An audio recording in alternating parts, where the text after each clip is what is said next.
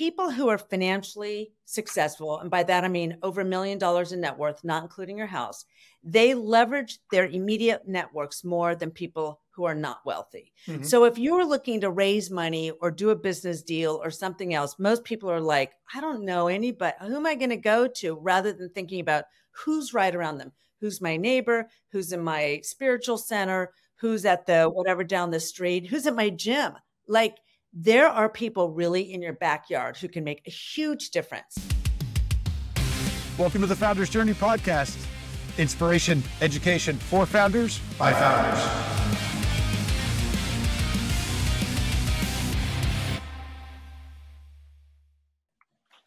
Hi, welcome back to the Founders Journey podcast. Um, here with Peter Dean, my uh, my co-host, who had a big week this week on uh, on his side with his son winning the what Peter the New York State Junior Golf Championship. Yeah, you're not supposed to talk about that. Oh, I'm talking about it. It's a big it's a big deal. It was it deal. was pretty cool. Yeah, I couldn't be there. I had to travel for work, which is unfortunate. But um, I landed and they live streamed the last shot, and that's where he won it on the 18th hole of the three day tournament. So uh, I got to see that. All right. Well, keep watching Kellen Dean if you're uh, if you're into golf the PGA Tour pretty soon. But uh, but uh, but glad to get back. Is um, today we're uh, we're sitting down with uh, with Jennifer Openshaw. Um, Jennifer is an innovator. She's an author. She's a financial leader, uh, really with a passion around empowering women and driving digital education. Something we're saying as we got into it today. Peter and I, something both near and dear to our hearts as uh, the dads of uh, of two college age uh, young women who are um, who are about to enter the workforce, both entrepreneurial in their own way, and uh, with um, Jen has a really impressive background in the uh, financial industry as a money expert for KCBS. Is that that's LA, right?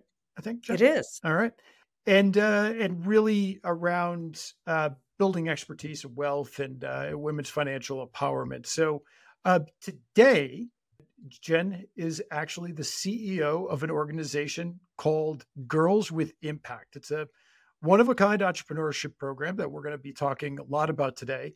And really, through that program, uh, Jen's really paving the way for young girls to ascend to the top and become leaders in their respective fields and really help unlock the potential of young women and build next generation of uh, of talent. So, really, um, really thrilled to have you here today, and appreciate you uh, joining us, Jen. It's great to be here. And, you know, Peter, interesting you talk about golf because we actually had a Girls with Impact graduate who designed a whole uh, caddy training business for young women to bring more of those young women into the whole business of golf. So there you have it, you know, changing That's the great. course. yeah. I mean, I, we, Kellen's been exposed to some really good, really high level uh, female golfers. Uh, one of his closest friends is ranked in the top 20 in the awesome. country and always battles with Kellen every day uh, when they train. So it's, it's a lot of fun. Well, it's a big business, right? And, uh, you know, w- women athletes are getting so much more attention, but it's been so interesting to see this, you know, 16 year old who actually is a very good golfer mm-hmm. in school now design this business because she's like, hey, there should be um, more women in the business of golf. So just a great example, Greg, of, of, of so- something that we're doing early on is kind of turning turning it on its head so that these young women um, not only create these very cool ventures but you know role models for that next generation love that and you know so it, it as i mean that's just a great place to start with this right so you're running Girls with Impact, and um, it you know love if you could just share your perspective on you when you're talking about the importance of empowering young girls with you know, with entrepreneurial skills, with leadership qualities. How how do you believe really that you're gonna that the the impact that Girls with Impact, you could actually say it that way, um, is actually shaping their future, and really contributing to that, you know, to a kind of a broader, more diverse business landscape. Well, I, I, think we all know that when we train people earlier, there's a payoff. And it's just been almost mind boggling to see the payoff that we're seeing with these young women because even women who are in the workplace, it's something like 60% of them don't see themselves as leaders. Um, when girls are 13 or so, they lose about 30% of their confidence. And that has a trickle effect in so many ways, right? The risk that they take, the jobs, all sorts of things. And so, what we're doing pretty young, as early as 14 and as high as 24, is helping them to think like a business leader and bring an idea to life. And in the process of that, lead them to kind of rethink of how they view themselves and to open up new possibilities. And we are seeing these women get double and triple full ride offers to college. The colleges don't see women with this kind of business background, so they're putting them into the honors program. We've got some of these young women are actually building out their ventures. Um, we've got one at uh, Johns Hopkins building out a very cool VR solution for children with autism. But um, you know, we've put about ten thousand through the program, but the truth is, we've just scratched the surface, which is why we're. I'm really excited to be talking to you guys because, you know, it's uh, when you look at the whole economy, there's McKinsey put out a number that if women were fully participating in the economy globally, it would have a $28 trillion impact. That's huge, $28 trillion. And that's from their definition, it's the difference of the status quo of mostly men in the workforce versus bringing women into it. And so it's a huge opportunity for all of us and your daughters and nieces and granddaughters and you know if we end up being alone in our life which is the the sad statistic for women that we're more able to take care of ourselves and all so, so many ways of that it uh, trickles down. Yeah that's such a you know one of the things you just mentioned there that i think is is so interesting about what you're doing is that age group between that 8 to 14 year old age group right? And you mentioned that statistic about the 30% decrease in confidence. It seems like this is an area where if you can if you can find that that young girl earlier and re- that it can really mm-hmm. make a profound difference on the trajectory of their life at that point when they're at that kind of most vulnerable stage right? When they're when sort of that adolescent confidence issues really starting to creep up. Yes you know we, we had a young woman who was in our pilot about eight years ago and she said that she used to sit in the back of the classroom. And, you know, we all, if we weren't like that, we all knew somebody, right? Sure. And she said, like three weeks into the program, she said, I don't know how to explain it, but I feel powerful. About another year later, uh, she had a very interesting venture idea, which was in the middle of all this talk around immigration. And, and anyway, so we said, hey, it's time to bring this idea to life. We did, she did. We got international news. And then another year later, she was applying college and she said, you know, I couldn't afford my first choice school. My my mom's mouth was dropping at $60,000, so I went to my second choice school, showed them my Girls with Impact venture. She said the next day they called me into the guidance office, handed me a $20,000 check, put me into the honors program. Another two years later, she got an internship at BlackRock, one of the world's leading sure. financial institutions, and now she got the job. That's the game changer. It's just, it's gigantic right? Yeah. And if you stop and think too, if you're somebody of color or don't have the financial means, it is really easy to be left behind. So we bring this program at zero cost to them and their family. So, you know, costs us about a thousand dollars to put a young woman through the program, but you can see the payoff in so many ways, right? We have better talent for our companies, our communities, they're working they're they're more ready to go into an internship where and where we're going folks is we're trying to now connect them to uh, companies who uh, priority to those who are partnering and supporting us um, so that they're tapping this talent that they're you know so looking for. Yep. That's really that's really cool. So there's a scary statistic out there that um, we looked at and it's only 2% of funding recipients um, 2% of all funding last year in 2022 was to female solo entrepreneurs. That is scary low. Like, especially for someone that has been supporting this growth community for a long time. Um, and we, Greg and I actually work with uh, a female solo entrepreneur, and um, she's amazing. What would you recommend to like other female founders in kind of tackling that problem like you know that's such such a big one peter and, and yeah. that that 2% really hasn't changed over a decade yeah. and if you're black like it's like a half a percent it's abysmal and i do think it is partly of it's a network. It happens to be an old boys network, but yeah. you know, I, I think it's human nature that people work with people they know. And you know, when I look at people I've seen, women founders who've gotten funding, they tend to come from the most elite colleges. Candidly, right. again, it's the network and the and and so you know, I I want to shake up the VC industry because yeah. uh, and have them support something like we do and create that pipeline. Um, you know, that's one of the things that we're trying to do. I, I sometimes wonder about a policy change or something because, you know, in California, what they did is they passed a new law that uh, 50% of all publicly traded boards have to be comprised of female members mm-hmm. on that board. And I don't know, it's it's a tough one, right? Because it's really hard to break in.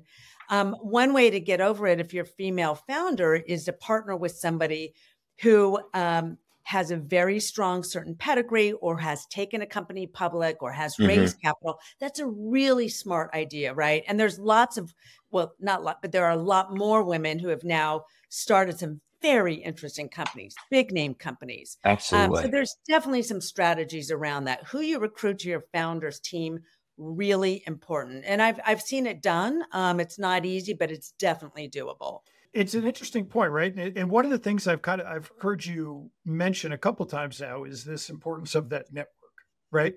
And that that support network is that an area that you could that your organization that Girls with Impact can really help with? Because I know I mean that's that that's an issue not only for female founders it's an issue for anybody trying to break into you know we say the old boys network of venture and private equity it's I would say even say it's more elitist than that right? It's it's it's the old Ivy League yeah. Yeah. You know, Boys yes. Network. Big piece of the times. Yes. It is. You know, I think one thing that I'm definitely hearing, I've been hearing about this over the last year. We've been working with some of these kinds of hedge funds and, and investment firms, is they are getting pressure from their investors to be yeah. committed to diversity. It's definitely an issue they have to pay attention to. So that's one of the ways we, you know, we say, hey, um, we can help you with that.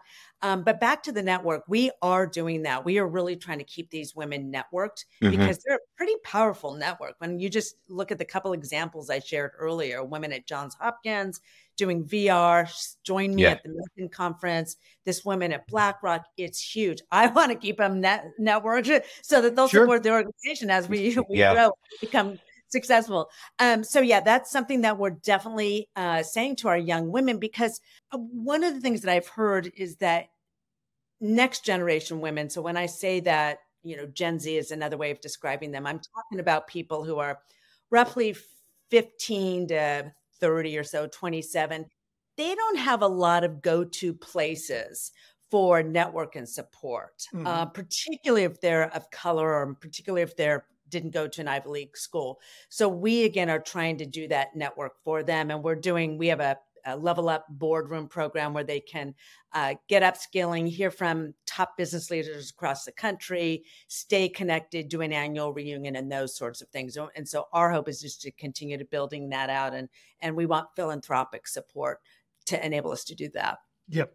If you have a female founder right? Or you know, somebody looking for a career in corporate America where they want to start, they want to start to develop that network, and they're not in your program. What what advice do you give somebody to to start to make those connections at a you know reasonable age, right, where they can start to have an impact?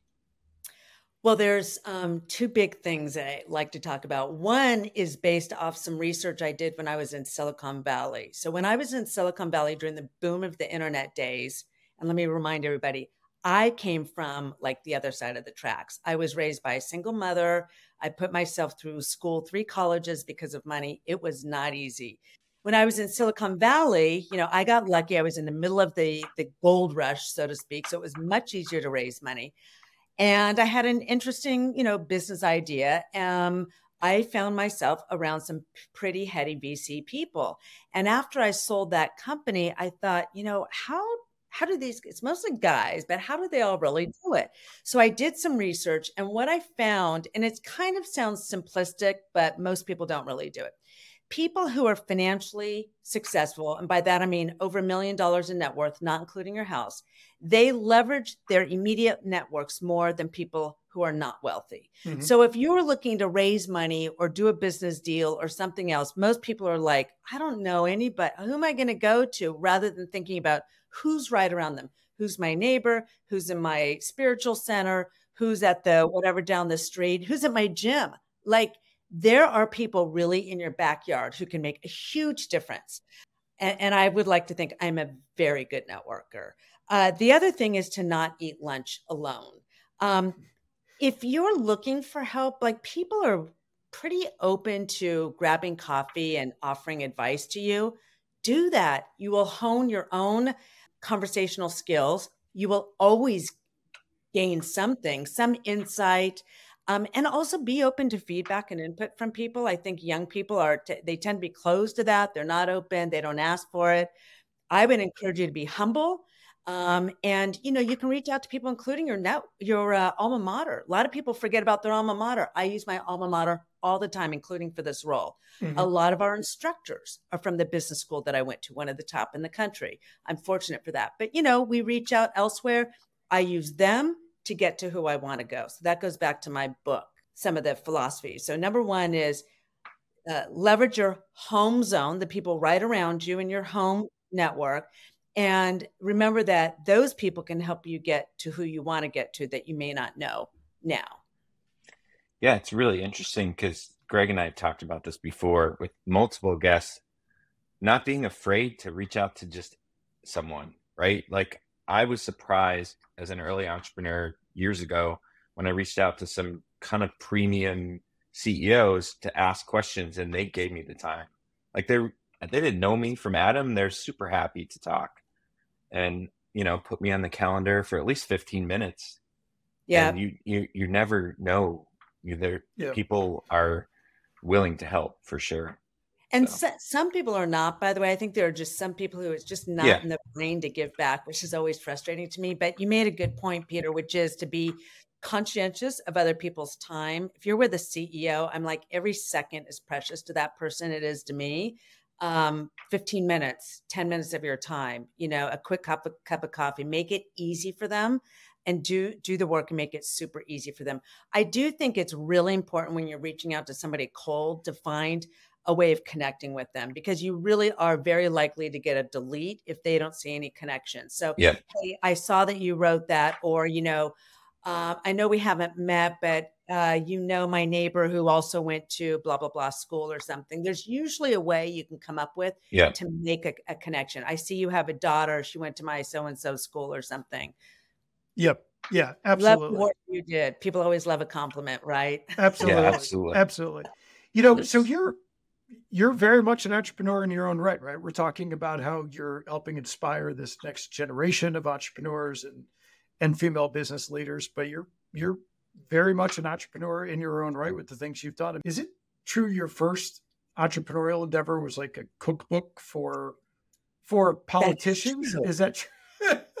I, I was that's wow. That I I went to my third undergraduate college, all because of money, folks. Yep. Not by choice, but was UCLA, which ended up being fantastic and i figured that i wanted i wanted at the time to go into broadcast journalism and i thought getting government experience was important and i so i i planned to go through their internship program and i did i interned at cnn but i became an officer of that program and one and that role i played was the fundraising director so i was able to start any initiative and they already had uh, you know maybe seven of them that were already running throughout the year to raise money. So I managed those, plus I could add on. And one of the ones that I added on was this cookbook of politicians' recipes. And uh, yeah. I yeah. love that. It's good. Cool. Talk about networking. Yeah, exactly. Exactly. Yeah, I know that. I think they continued that for a while, and you know, it was it was it was fun. I love the idea of, of bringing something to life, and sometimes you know, the easier ideas can be more successful than the more complicated. I mean, it is not easy. I do think the skills that you learn, though, are just so useful in going into a traditional work environment, particularly because they're more focused on an entrepreneurial mindset, people who can work together, get Yep. stuff done. That's the biggest thing I hear. Can Mhm. you get stuff done? And so if you're looking even for your first job, the reason I think our program is so helpful, one of the reasons is that you can go into an internship or a job and say, you know, I did a business plan, I know what SWOT is, I I know what value proposition is, I looked at your, you know, Yeah. and you're you're I, it just changes the game and how people look at you. Absolutely. I would definitely say that. I know that even a lot of schools aren't teaching that stuff that you just mentioned. And those are skills that you have to have, right? And it's it's kind of scary. The surveys show that employers, 60% of employers say that new hires lack the basic skills they need. Things like communicating, collaborating, uh, being agile. And so we've connected those up with our program um, to try to kind of check that box and help these women to, to land securely. Absolutely. So what Chip, what was the origin story behind Girls with Impact? How like what inspired you to to start this? What was kind of the impetus for you to say this is something I need to I need to go do now? I mean, you've had a you had a successful career before that. You you know, you started another business and exited that. What what kind of got your mind going in this direction? I felt like really going back, I felt like people come out of high school and it's like walking off a cliff. Yep. And it is still true to that day, including for my husband. He, it, abysmal, abysmal. And you were so not prepared. Years ago, I did focus groups with families for young men and women, boys and girls, on this very issue. And, and you know, what family doesn't care about their child's success?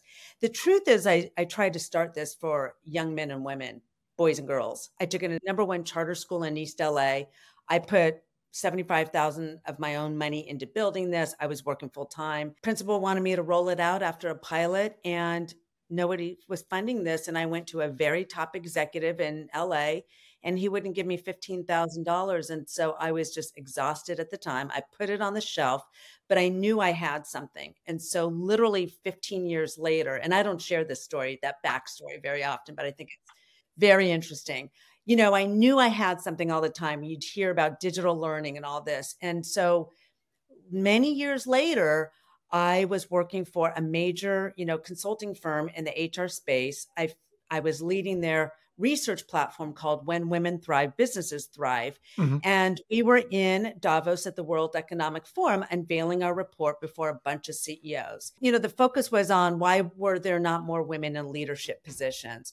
And I thought, you know, it's really hard to change corporate America because one of the reasons they're not is the corporate environment and the reasons that Girls with Impact exist. There's not a lot of women at the top, very few role models, all of that. And so I said, you know, gosh, maybe if we focus on the next generation and train them better, that's a better place to start because that's really the root of the problem and they need these skills anyways and but i'm not going to start at this time unless somebody funds me. So i that's how i started. I came up with the name i developed a new pitch deck a whole new brand. I got a community foundation near us to fund us and somebody else 50000 was all i started with and i started with like you know 10 girls to 100 to 400 and, and there you have it. That's how i did it Wow, it's amazing. It, it sounds like you know in a lot of ways. You see this a lot with startups, right? The the the idea germinates for a long time, and then all of a sudden, the kind of nexus of things start to occur. Where I think, especially with something like this, sort of the societal mindset needs to start to get there, and then you add that nexus with digital learn the acceleration of digital learning, and now where you can actually start to do cohort training and things like that, just much easier, right? Um, you know, online, it becomes an easy thing to start to do at scale. Yes, it does. There's definitely still challenges. I mean, there's we we did it online because we wanted it to be, or I wanted it to be cost efficient, scalable, and very data and outcomes driven, and that's uh, been true. But I wanted to go back to something about you know starting and, and being a founder because one of the things that's been helpful along the way is um, I'm a believer in sort of like you know signs uh, or affirmation things that confirm that you're in the on the right path. I've Right. been in my life before not on the right path. And you know i knew when i met my husband that put me on the right path and i i knew it in my gut. I've known in my gut that i'm on the right path with this because even since the earliest days and to this day there'll be little things. I mean i have challenges all the time like people do but there'll be things that just i just know like the first graduation we had i was like my mouth was dropping. I knew instantly that we had something nobody else had. I was watching them pitch their ventures for a 911 one touch from a cell phone you know? I mean that's at, at like 16 17 years old.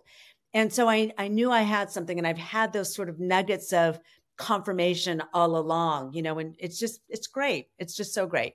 And being at the forefront and having these um, trends certainly back us has been helpful, but we're still waiting for the Mackenzie Bezos to uh, pay attention.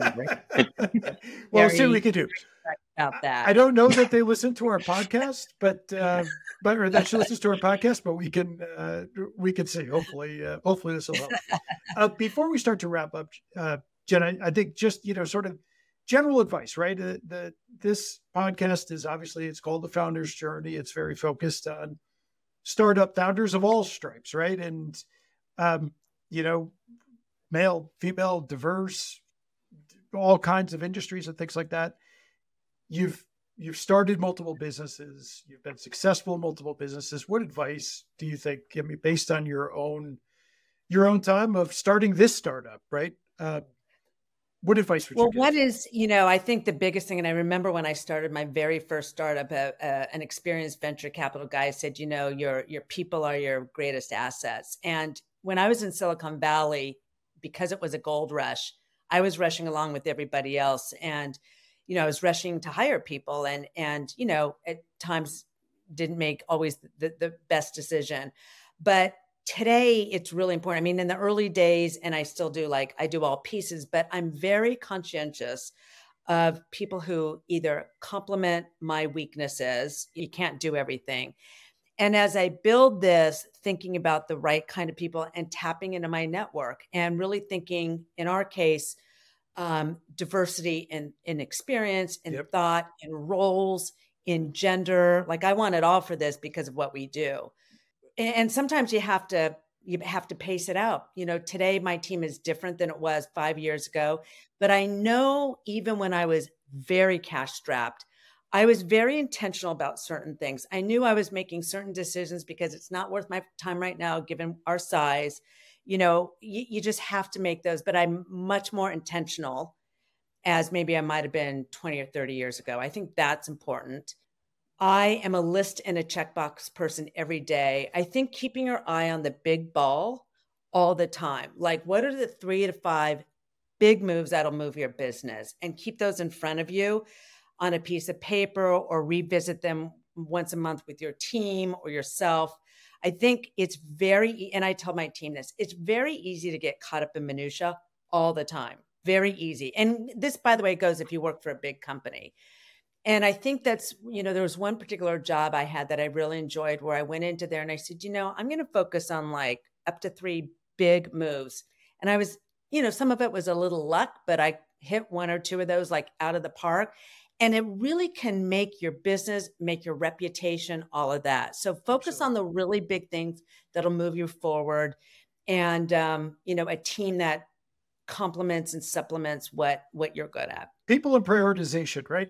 Those are the uh, yeah. Yep, that's uh, that's great. That's great. Greg and I actually talk about that a lot. We've been getting together, um, you know, throughout our years as good friends and having someone as a mentor on your side, knowing what's happening. But it got down to like, kind of, what are your big things? And we always help each other go.